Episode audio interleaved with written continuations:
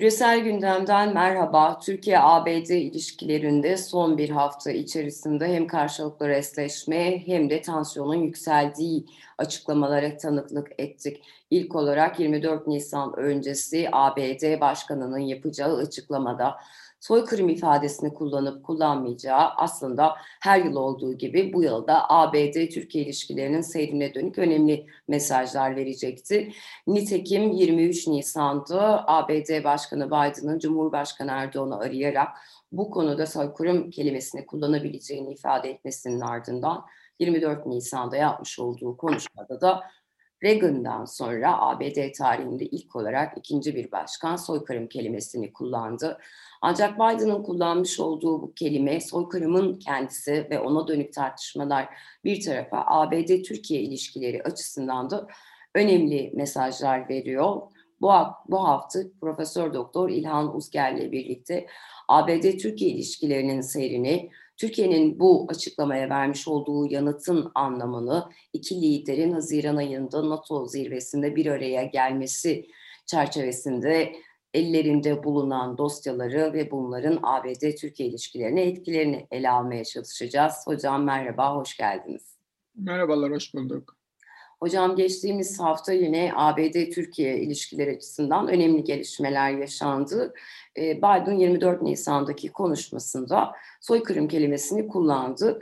Ancak biz bunun bin dokuz yüz on beşte yaşananların soykırım olması ya da olmamasından bağımsız olarak ben şunu size sormak istiyorum.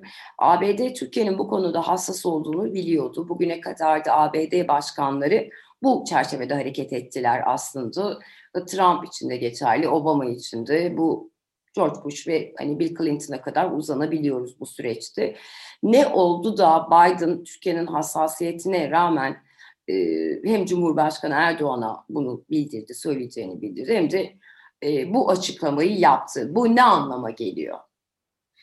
Ya geldiği anlam aslında aşağı yukarı ortada. Özellikle Erdoğan'ın e, verdiği cılız, E, kifayetsiz tepki e, şeyi gösteriyor aslında e, yaşadığımız sürece dair hani bir özet niteliğinde. E, çok büyük bir sıkışıklık var Türk dış politikasında, bunu söylüyorduk. E, pazarlık yaparak sıyrıldı, şimdi de e, deniyor. Deniyor ama çok boş yakalandı. Yani muhtemelen Trump oynadılar hep. E, böyle bir dönem daha gider diye düşündüler. Öyle idare ediyorlardı. E, Belli alanlarda sorunlar vardı ama üstünü örtebildiler, biliyorsun. İşte yaptırım da öyle, işte şey Barış Pınarı harekatı da öyle falan. Hani bir aradan bir çıkış bulabildi. Amerika'nın bıraktığı bir alan vardı. O alanda rahat hareket etti. Doğu Akdeniz'de, Libya'da, Suriye'de falan ve çok açılmıştı Türk dış politikası, yani güvenlik açısından da öyle ve elinde sürekli e, silahlı kuvvetleri kullandığı için aslında diplomasi gibi bir aracı küçümsemeye başladı. Çünkü hani askeri gücünü kullanarak bazı şeyleri e, elde edebildiğini gördü. Bu coğrafya için, yani Türkiye gibi, bunu söylemiştim daha önce. Yani askeri güce sahip olmanız yeterli değildir. Hani kuvvet kullanma iradesine de sahip olmanız lazım. Bu irade Türkiye'de maşallah hani bolca var. Ee, hiç sakınmıyor yani. Hani her yere askeri olarak angaje olabiliyor her çalışmaya. Askeri gücünü doğrudan kullanabiliyor. Ee, fakat bunun sınırlarına gelinmişti. Çok hesapsız. Ee, bilmiyorum hani e, akıl alır gibi değil. Yani mesela biz doktor öğrencilerimden bir grup oluştursak ve bir Türk dış politikasına yön çizmeye çalışsak, bundan daha iyi olabilirdi. Ee, hakikaten bazen akılda almıyor. Bunlar mesela siyasetin içindeler. Hani bunun aktörleriyle görüşüyorlar. Hani mesela işte açıyor, Putin'le konuşuyor, Trump'la konuşuyor, bunlar işte Merkel'le konuşuyor. Bunlar bu pazarlıkları doğrudan yapan insanlar bunlar. Ee, o yüzden de bu bu kadar, hatta bu kadar öngörüsüzlük, siyaseti, bölgesel, e, küresel dinamikleri bu kadar okuyamamı yani en çok enteresan buluyorum. E, geldiğimiz noktada birkaç tane şey var. Bir, hani bu hakikaten kabak tadı verdi mi? Yani bu konu ve konunun daha doğrusu Türkiye'de ele alınışı. Yani bu emekli diplomatlar işte... Ben bazıları, ben üniversitede öğrenciydim seksenlerde, o zaman da emekli diplomattı bazıları. Ve mesela yaklaşık kırk yıldır Ermeniler nasıl hani bu bunun için şey yapıyorsa, uğraşıyorsa, onlar da kırk yıldır aynı şeyi e, tekrar ediyorlar. Yani mesela Erdoğan'ın şeyinde de var, tarihçilere bırakalım. Ya kardeşim, ya seksenlerde tarihçilere bırakıyorum dediniz, bırakalım dediniz. E bırakmadınız mı? Yani bir kırk sene geçti. O kırk sene boyunca yani o o tarihte doğmuş, seksen üçte doğmuş birisi neredeyse kırk yaşında oluyor. Yani bu tarihçiler hiç mi girmedi? Bir de böyle bir şey yok yani. Evet hocam, şöyle giren tarihçiler de e, araştırmalarını yaptıklarında devletin resmi söyleminden e, çelişen bir şey bulduklarında bu sefer o tarihçiler hedefe konuyorlar. E, tabii şimdi şöyle zannediyorlar. Böyle insandan, e, dünya görüşünden, ideolojiden, kimlikten bağımsız, e, hani ulusal şeyinden, e, kimliklerinden ve e, siyaset, kendi siyasal görüşlerinden bağımsız bir tarihçiler grubu var zannediyorlar. Böyle hani insanüstü bir tarihçiler varlığı var. Onlara bırakacağız. Onlar da bütün arşivlere girecekler ve gerçeği bulacaklar. O gerçekte zaten hani böyle bir şeyin olmadığı, hani bu iftira oldu. Varsa var, olsa olsa hani Ermeniler Türklere yapmıştır hani gibi bir şeye ulaşacaklar diye. Zaten tarihçi dediğin şey oraya girer, aynı belgelere bakar. Biri soykırım görür, öteki teşkil görür. Yani bu, bu, bu, bu, bu, bunları falan anlamamışlar. Bu, bu, bu tarih konusu değil, bu bir iman konusu aslında, inanç konusu. İki taraf için de böyle. Yani Ermeni e, kimliğinin de bir parçası. Şunu anlamıyorlar, komisyon kuralım, tarihçilere bırakalım, tartışmayalım, şey yapalım, hani bunu, bunu tartışalım. Şimdi Ermeni kimliği bunun üzerine kurulmuş. Yani hem Ermenistan hem diasporada. Dolayısıyla da e, onun için o kimliğin bir parçası, hayatın bir parçası. O, o mutlak gerçeklik o. Şimdi sen onu tartışalım dediğinde, komisyon kuralım dediğinde o bak anlayamıyorlar. Yani hakaret gibi görüyorlar. Onlar için tartışılacak bir şey yok. Yani onunla büyüyor zaten, doğuyor ve o o kültür için, o siyasi kültür içinde büyüyor. Kuşaktan kuşağa aktarılıyor. İşte seçilmiş travma da deniyor falan. Dolayısıyla bunları falan hiç görmeden kırk yıldır aynı şeyi tekrar etmelerine inan çok şaşırıyorum. Yani bunu, bunu, bunu algılamakta da zorlanıyorum. E, Ermeniler de bu konuda çok müthiş bir şey verdiler. Onu, onu da çok e, inanılmaz buluyorum. Yani Amerika'da aşağı yukarı halkayı tamamladılar. E, kırk dokuz e, eyalet, Mississippi dışında hepsinden şeyi geçirdiler. Ya ders kitaplarında okutuluyor ya şeyde. Ee, eyalet meclislerinde Ermeni soykırımı kararı var. Kongrenin iki kanadından geçirdiler. Başkanlar da son dönemde Medzegan diyordu ve belli ki şeyden umudu kesmiş yani Erdoğan yönetimi. Ee, sorun çıkmasın istiyor. Yani bunu, bunu kapatalım. Amerika ile yeniden e, pazarlık yapalım. Bakın işte uyumlu davranıyoruz. Hani burada da biz ses çıkarmayacağız. Bunu işte Türkiye Cumhuriyeti'ne yansıtmayalım falan gibi bir pazarlık bile olmuş olabilir. Öyle bir şey diyemem. Evet, zaten o yüzden şey de söylendi. Biden'ın açıklamasında basına iletilen metinde özellikle Osmanlı İmparatorluğu vurgusu ki zaten öyle yani hani şimdi bin dokuz yüz yirmi üçlük olarak öyle tabii. Hani bir cumhuriyet teknik evet dediğiniz gibi bakacak olursak ardılı olmakla beraber bu vurgunun özellikle seçildiği ve burada E, Cumhuriyet'in ayrı bir e, noktada hani ele alındığına dönük e, yorumlara neden oldu bu. Sizin tabii de şöyle, şöyle bir şey var. Şimdi biliyorsun işte A X A var, New York Life var falan. Hani bunlar e, yani A X A da oradan o dönemde şey yapmıyor ama A X A'nın bünyesine katılan bir şirket e, şey yapıyor. Hani hayat sigortası falan yapmış. E şimdi şey yapamıyorsunuz tabii. E, tamam Osmanlı diyorsun ama E, diyelim tazminatı da Osman git Osman'dan al diyemiyorsun, tazminatı sen ödeyeceksin. Aynen öyle. E, ya ortak hani tamam şey olarak Osmanlı dedin, kurtardın kendini diyelim ama işte televizyonda her gün şey Arap'ta ah, Abdülhamit şey yapıyorsun. Evet. Bir de hocam şey benim dikkatimi çekti. Şimdi A B D hep şeyden bahsediyoruz ya hani Rusya'nın bir nok- Türkiye'nin bir noktada Rusya ile A B D arasında dengeyi sağlamaya çalıştı ama hani e, ikisinden de olduğuna dönük e, bir vurguya sahiptik. E, şimdi bu e, bin dokuz yüz on beşe dönük yani soykırıma dönük tartışmalarda Rusya aslında bin dokuz yüz doksan beşte tanıdı. E, üstelik iki bin on beşte yeniden e, Duma'dan geçti. Örneğin bu hiç Putin-Erdoğan görüşmelerinde ya da Rusya-Türkiye ilişkilerinde yokmuş gibi. Öyle, öyle. Görmek, yani şöyle, Amerika dışındakileri görmek istedim. Bir seksenler, seksen yedide, seksen altı, seksen beş, seksen altıda Avrupa Parlamentosu'ndan geçmemesin, geçmesin diye çok uğraştı Türkiye. Hatta benim hani tez danışmanımdır, Türk Kayatöv'ü gönderdi. Ee, çok büyük bir şey işte mücadele verdik falan derdi. Ee, ondan sonra ama şu an işte otuz ülke, otuz bir ülke oldu galiba. Hani şey Amerika dışındakileri, yani Beyaz Saray, o da yürütme, yani yönetim dışındakileri şey yapamadı zaten, kontrol de edemedi. Mesela Venezuela'da var, hani tanıyanlardan biri olarak ve bu işte otuz ülkenin yirmisi A K P döneminde tanıdı aslında, iki binlerin hikayesi. Evet. Yo- yoğunlaşan bir şekilde. Yani burada da pek bir şey sonuç almışa benzemiyor. Bunu gözden hani çıkardığı bir konu gibi e, duruyor bu. Peki hocam, sizce Biden, yani Türkiye'nin bu konuda hassas olduğunu, özellikle A B D konusunda hassas olduğunu biliyor. Yani hani e, soykırım kelimesini kullanma. Tabii ki burada şey söyledi, yani iç kamuoyunda buna dönük e, bir e, vurgu olduğunu, hatta sızdırılan telefon konuşması eğer doğruysa Erdoğan'la ilişkisine dönük de sanıyorum iç kamuoyunda bir yankı var ele alma biçiminde ve bunu da birkaç cümleyle ele almıştı.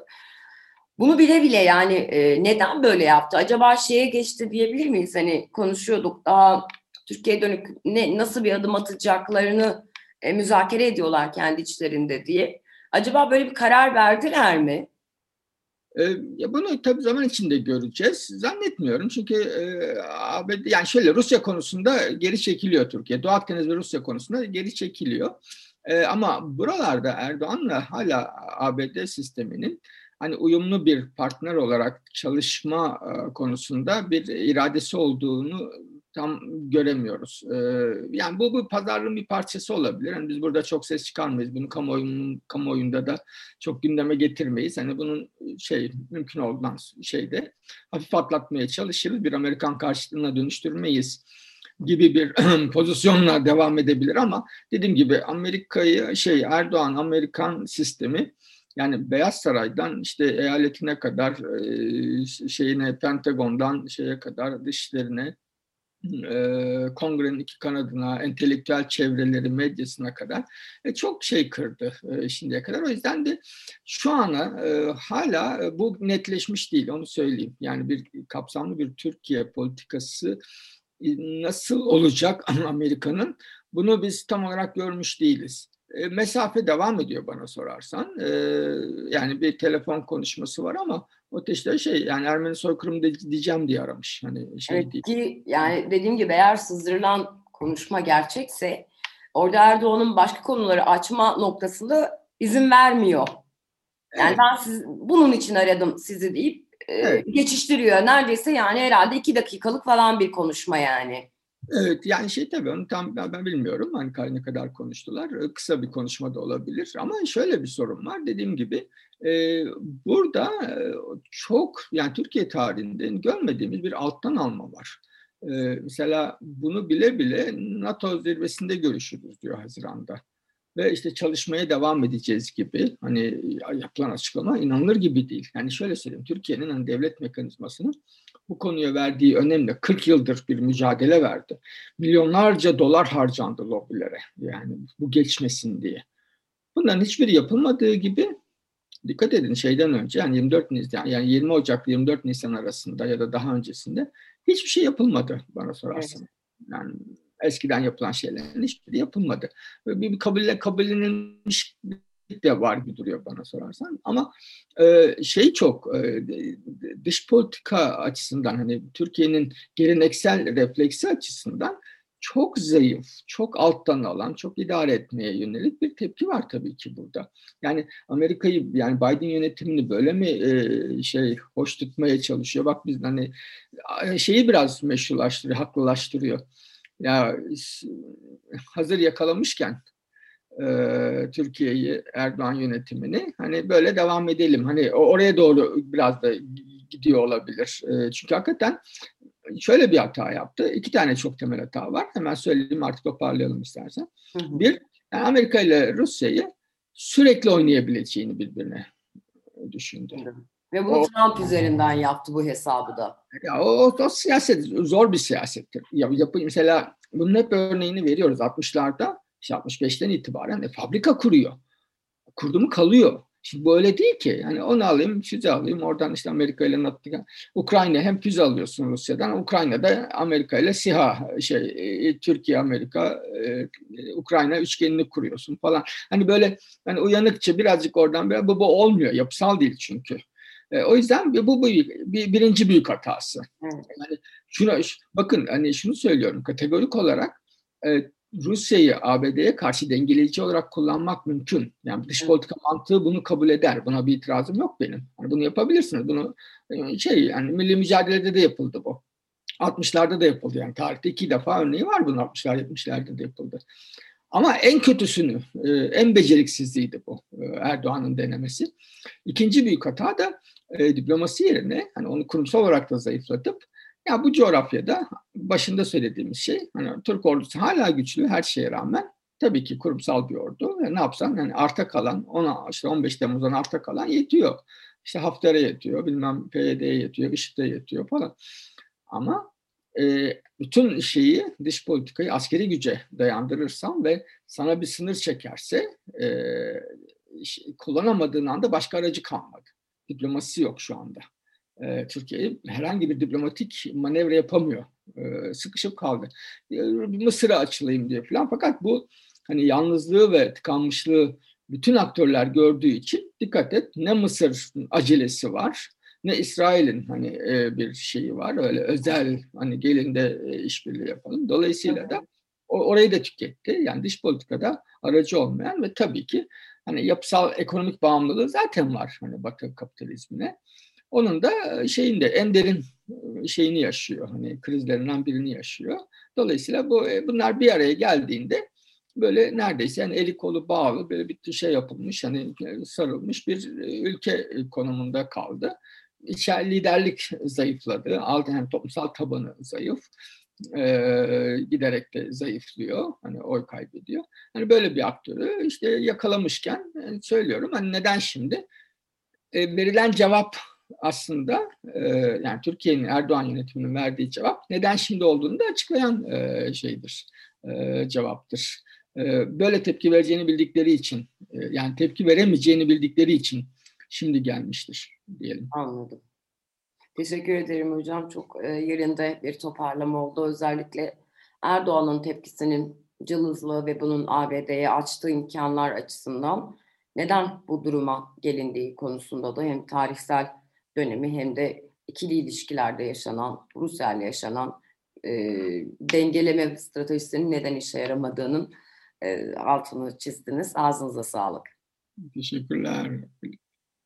Profesör Doktor İlhan Uzger'le birlikte bu hafta A B D-Türkiye ilişkilerinde son bir haftada yaşanan gerilimi, bin dokuz yüz on beş olayları ya da Ermeni soykırımı çerçevesinde tarafların restleşmesini, ancak Türkiye'nin neden beklenenden daha düşük bir tepki verdiğini, bunun kırk yıldan fazla zaman ayırılan bir politik olmasına rağmen Erdoğan'ın neden A B D yönetimini alttan almaya çalıştığını, Haziran ayında iki liderin bir araya gelmesi öncesinde iki aktör arasındaki dengeleme ve olabilecek olan başlıkları kendimizce ele almaya çalıştık. Bizi izlediğiniz ve dinlediğiniz için çok teşekkür ederiz. Hoşça kalın.